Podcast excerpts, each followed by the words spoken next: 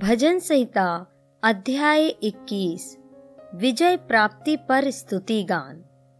हे यहोवा, तेरी सामर्थ से राजा आनंदित होगा और तेरे किए हुए उद्धार से वह अति मगन होगा।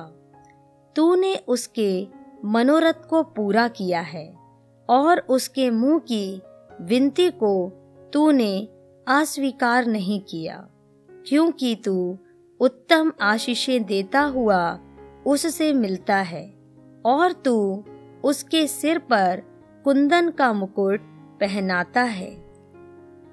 उसने तुझसे जीवन मांगा और तूने जीवन दान दिया। तूने उसको युगानुयुग का जीवन दिया है। तेरे उद्धार के कारण उसकी महिमा अधिक है। तू उसको वैभव और ऐश्वर्य से आभूषित कर देता है, क्योंकि तूने उसको सर्वदा के लिए आशीषित किया है।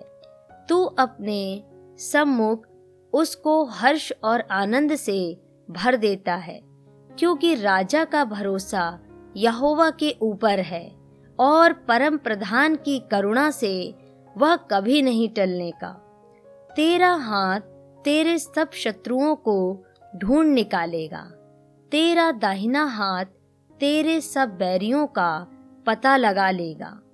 तू अपने मुख के सम्मुख उन्हें जलते हुए भट्टे के समान जलाएगा। यहोवा अपने क्रोध में उन्हें निगल जाएगा और आग उनको भस्म कर डालेगी। तू उनके फलों को पृथ्वी पर से और उनके वंश को मनुष्यों में से नष्ट करेगा, क्योंकि उन्होंने तेरी हानि ठानी है।